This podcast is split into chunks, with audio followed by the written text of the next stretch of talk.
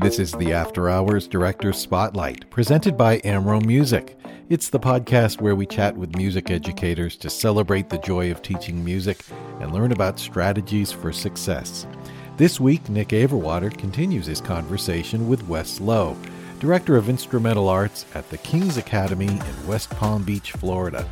Wes grew up as a student at the school and joined the faculty in 2019. He was recently named to the 2022 Yamaha 40 Under 40 list of music educators and directs bands at the elementary, middle school, and high school levels. In this episode, Wes talks about the popularity of jazz among the students and their audiences, and we'll also learn about the marching band program at the school and some of the high profile venues where they've performed. Our conversation was recorded July 5th, 2022. Broken up into two episodes, and this is part two.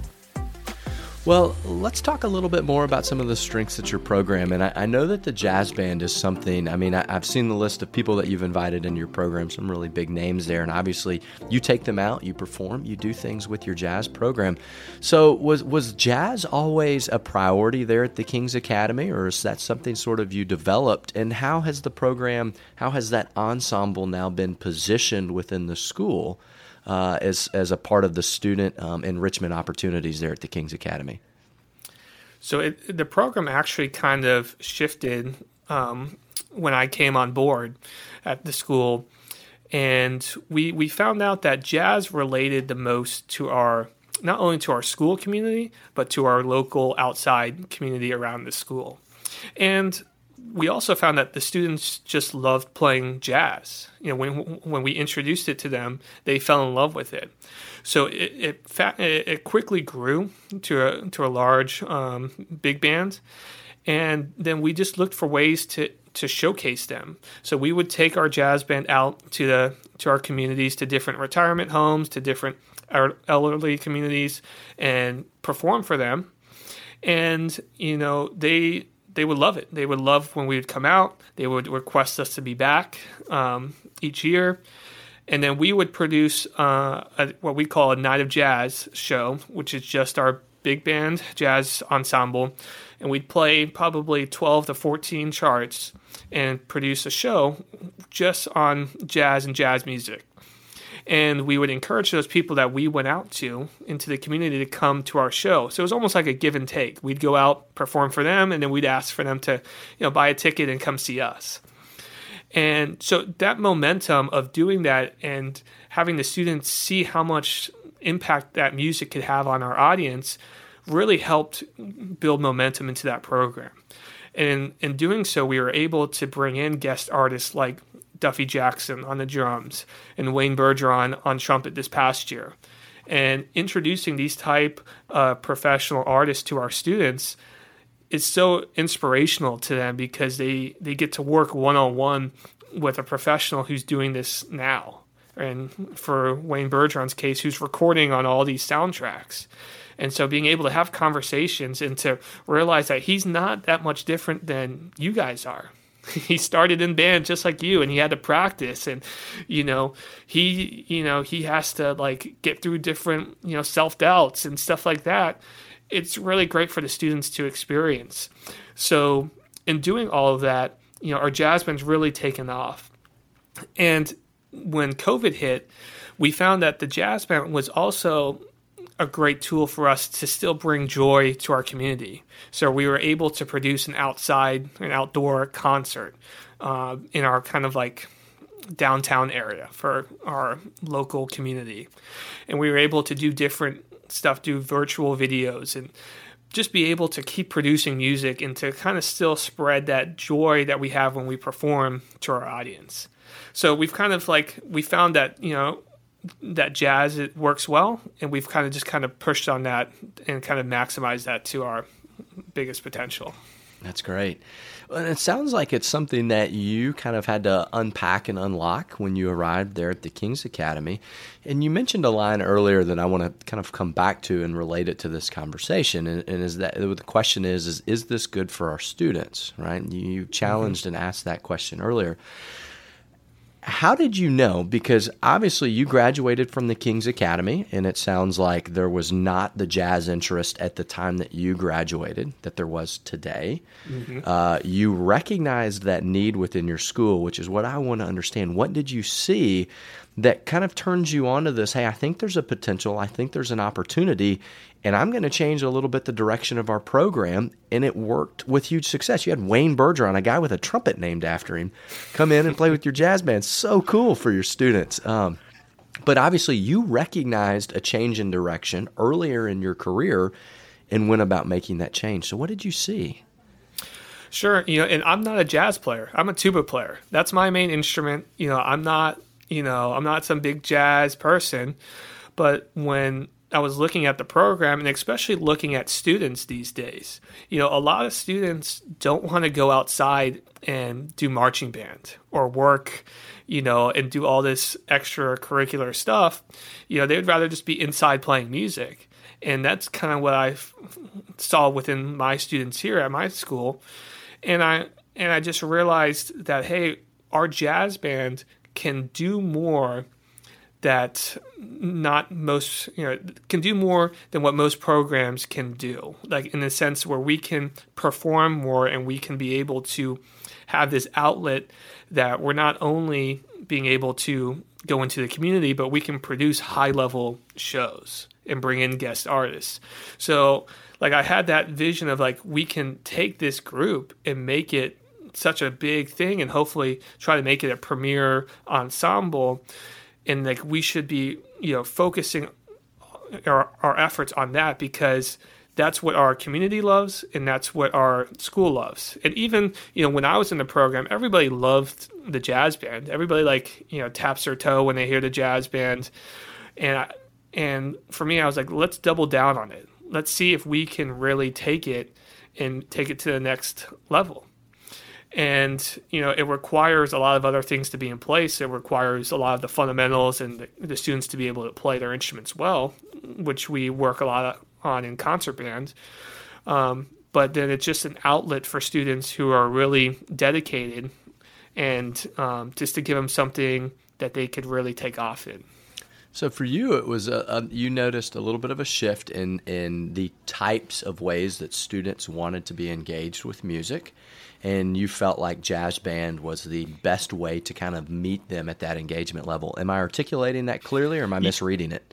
No, I think um, that's spot on, uh, and I think you know they they realized that jazz for me was the most accessible for the students that they really loved playing that music and it encouraged what and what kind of really showed me like hey this is the direction that we should be going is when these students would come in during their breaks or during their lunchtime to practice their jazz music or to practice improv um, and then when like when kids are giving up their free time to practice, I'm like, okay, there's something here. There's something here that's that's working. And I think it's just it's it's all about building momentum. You know, so for me, like I feel like okay, the momentum's built in the jazz program. Now, what can I go back in to our concert program? What can I do now there to build that momentum with them as well? Yeah. When you when you made that transition and, and now uh, to an ensemble that, that gets a, I mean, you travel with them, you're bringing in artists. So obviously, this is a group that that uh, gets uh, receives some resources and some focus from you. Is, was it at the expense of an, another area in your program? Did you say hey, we're going to do less of this in order to do more of this, or how did you structure that?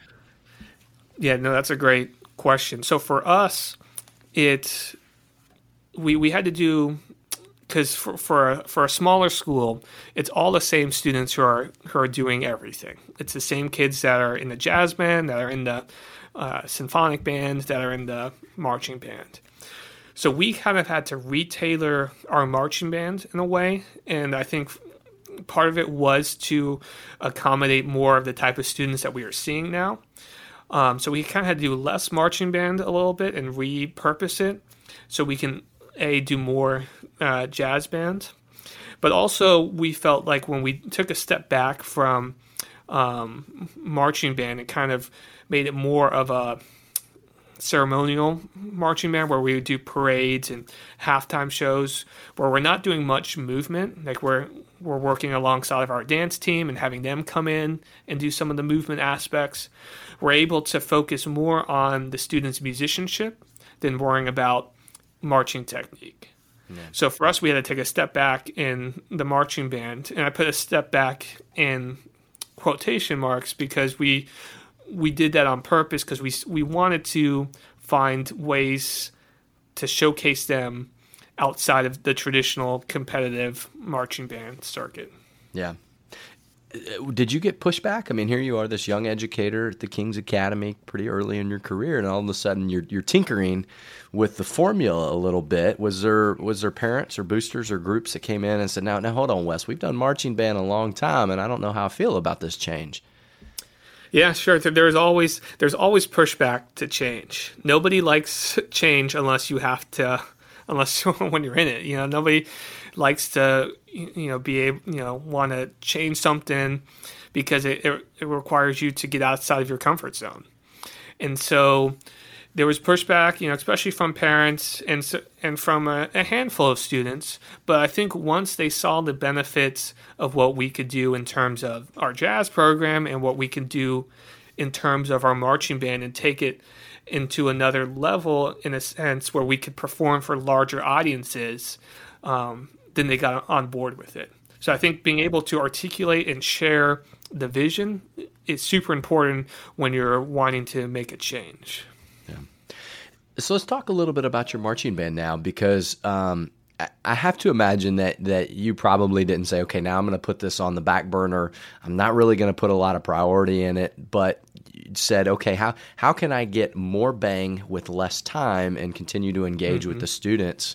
You know, with the marching band. So how did did you tinker with the marching band formula to say, hey, we we want to continue to be fun, we want to be relevant, we want to be visible in our community through the marching band, but also recognize that we can't put 30 hours a week into a competitive marching band show. So how have you landed on a good formula for your marching band?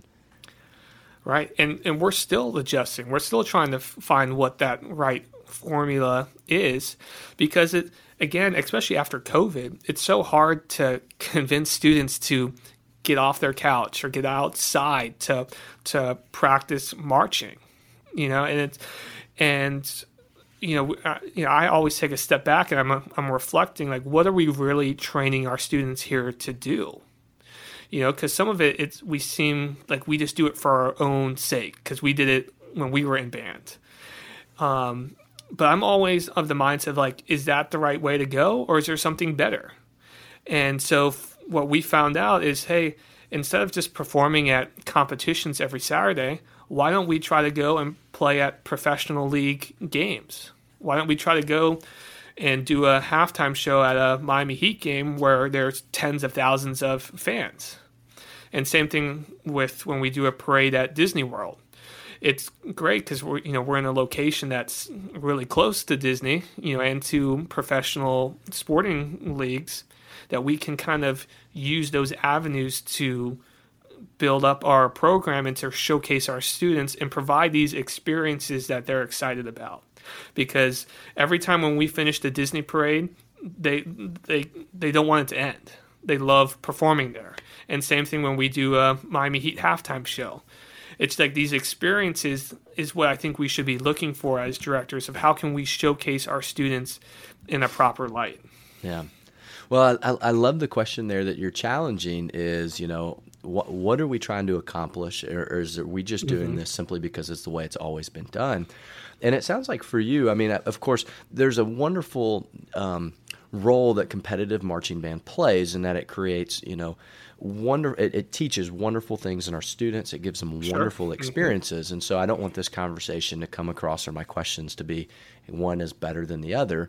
But it sounds like for you you have said okay what are the experiences? What am i trying to teach? And then what are some alternatives that we can find and seek that meet those needs without committing every saturday for eight weeks in a row of our students time?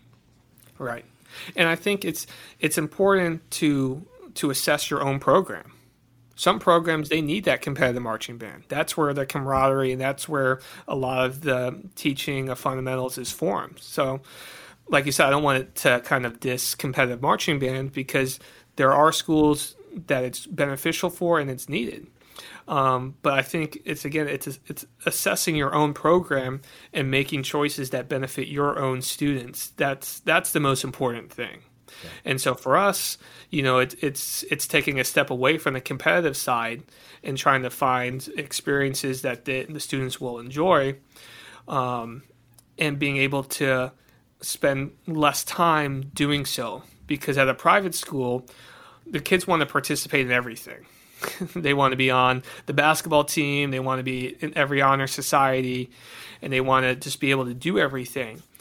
And in order to accommodate that, we can't have rehearsals every day after school and every Saturday. So that's that was one of the, the reasons why we shifted too was okay, how can we still have a marching band but not rehearse every day? Yeah. Yeah. All right, so Wes, let me ask you this. I mean, Tell me about your shows visually. I mean, because I, I, get the impression that student engagement is very important to you. Do you do you maintain kind of those um, those really um, kind of flashy visuals to try to maintain some of that within your students, or do you kind of more focus on the traditional parade because it sounds like that's where you take some of your your um, your students to perform? So we we do a traditional parade, you know, and again we do that at Disney World, which is really exciting for all the students. And then when we do a halftime show, we do we have a visual element, but it's different than most marching bands. So what we do is we have our students kind of set in place, kind of almost they're in like almost like a V shape where they kind of like box in, uh, where we have dancers in the middle. So we we our goal is to create more of like a Super Bowl halftime show if that makes sense. So we will have a rhythm section in the back with drum set, bass guitar, electric guitar, and all different types of percussion instruments.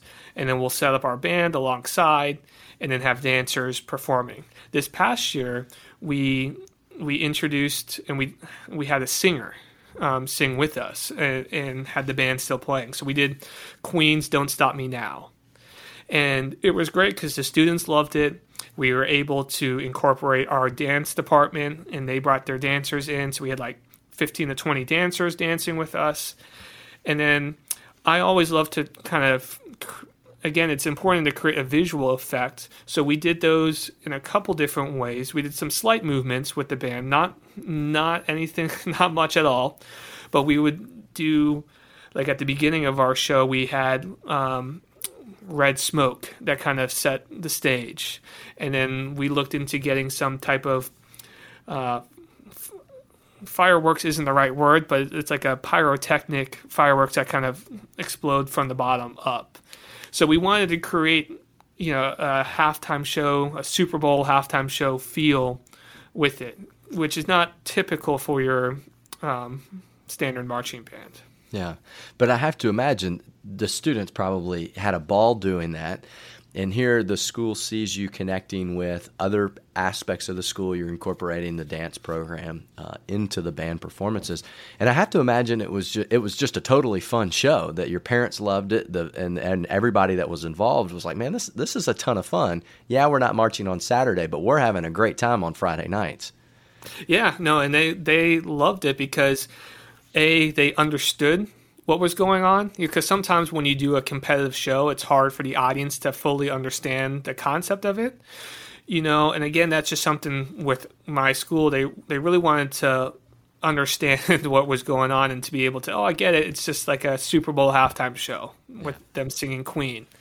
So yeah this, and what i find when i'm looking at a program and assessing like there's three aspects that we have to account for. We want the students to be happy, you know, we want the parents to be happy, and then we want our school, you know, our administration and like school community to be happy and excited for it. So if we can like hit all three of those check boxes, then we're going to be in good shape as a director. And for me, it it was it was going more of a modern route and trying to do more contemporary popular songs that the whole those whole three checkpoints got checked off on. Yeah. I absolutely love it. I'm gonna have to go find some YouTube and see if I can find somebody that's recorded one of your shows because I'm I'm sure it's just again just a ton of fun. Parents are having a ball. They see their students out there performing. And I think you hit on um, another point that I would like to jump on is recording. So I spent, you know, I had a, actually a professional team come in and record my students doing this show. And I think that's something we as directors should really focus on. It's almost the last thing we focus on when we're preparing for a concert or preparing for a show is capturing it. Like these students put so much hard work into preparing these shows and these concerts and this music, and all that's left is sometimes uh, a grainy iPhone recording yeah. of it. And I think if if we put emphasis on recording it and putting it up on YouTube and, and sharing it on our social media and, and the students can do that as well and they want to, the more momentum you're going to build within your program. So I think capturing your shows and your performances is crucial, especially in this day and age. Yeah, that's exactly right. And then, as you mentioned, it it does provide you with content and fodder. Going back to the mm-hmm. recruiting element, you talked about trying to create a visual to where the students can right. be later down the road when you were talking about recruiting fourth graders, and here you are intentionally capturing those moments, so then you can go back and share it with the next generation of musicians. Right, and it's and it's inviting those younger students, if it's fourth grade, if it's sixth grade, to your shows. You know, to our, you know, I invite all my fourth grade, and I said I'll give you a prize if you bring back a program if you come to our night of jazz show, or if you, you know, come to our halftime show and come and support, because then they get to see and hear what they can become. Yeah, as you're looking at this, and this is not a topic I had teed up, but it's one I want to dive into if you don't mind. I mean, obviously, you're teaching at a faith based institution. We have, I graduated from a faith based institution myself, so can completely relate to the environment that you're teaching in. We have a lot of private schools here in the South and a lot of small rural communities where faith is a, is a cornerstone.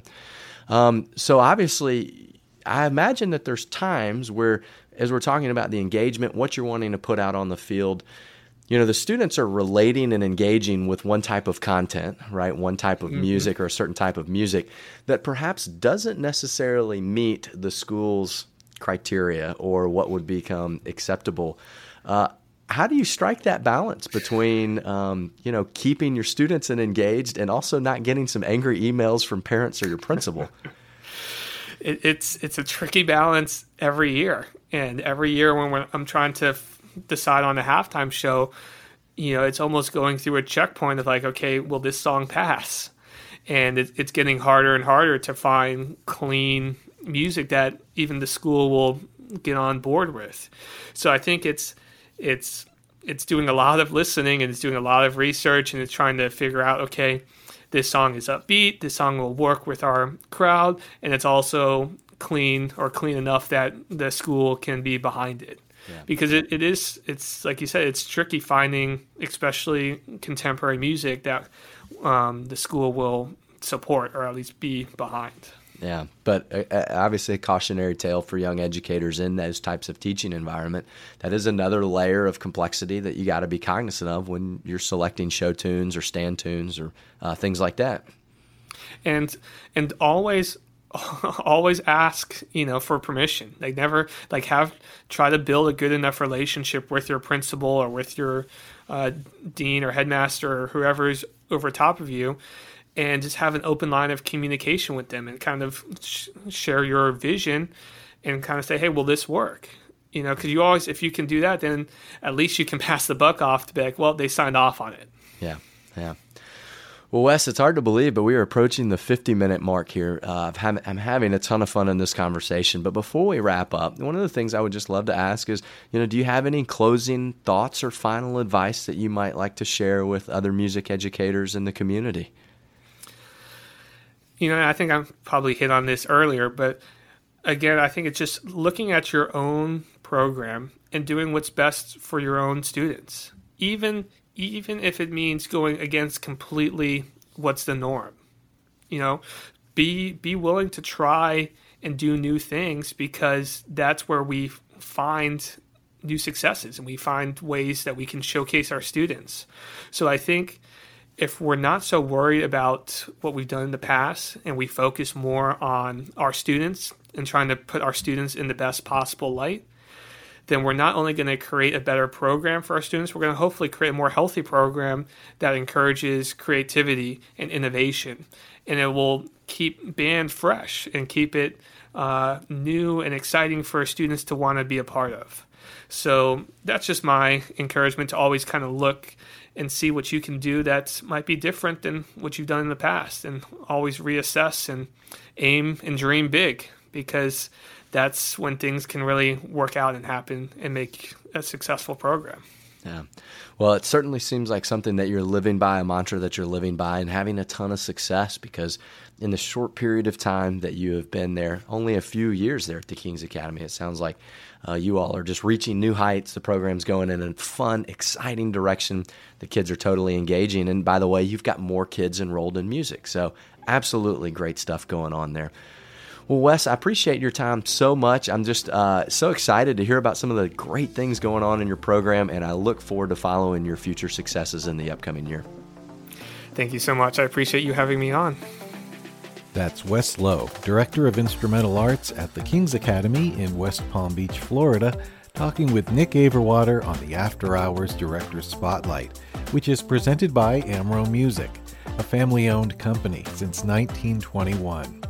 At AMRO, we work with over 600 schools in eight states to bring the joy of music to thousands of young musicians. And these partnerships make production of the After Hours podcast possible. Our Director Services Department is ready to work with your school too. Just email Alan at amromusic.com or Seth at amromusic.com. The After Hours podcast is produced by Nick Averwater and Joel Hurd in Memphis, Tennessee. You can hear many more conversations with music educators at amromusic.com slash after hours. Hey, if you enjoyed today's episode, here are two easy and fast ways you can support the After Hours show. First, your five star review means a lot as it helps to boost us in the podcast rankings so that other music educators, just like you, can find us.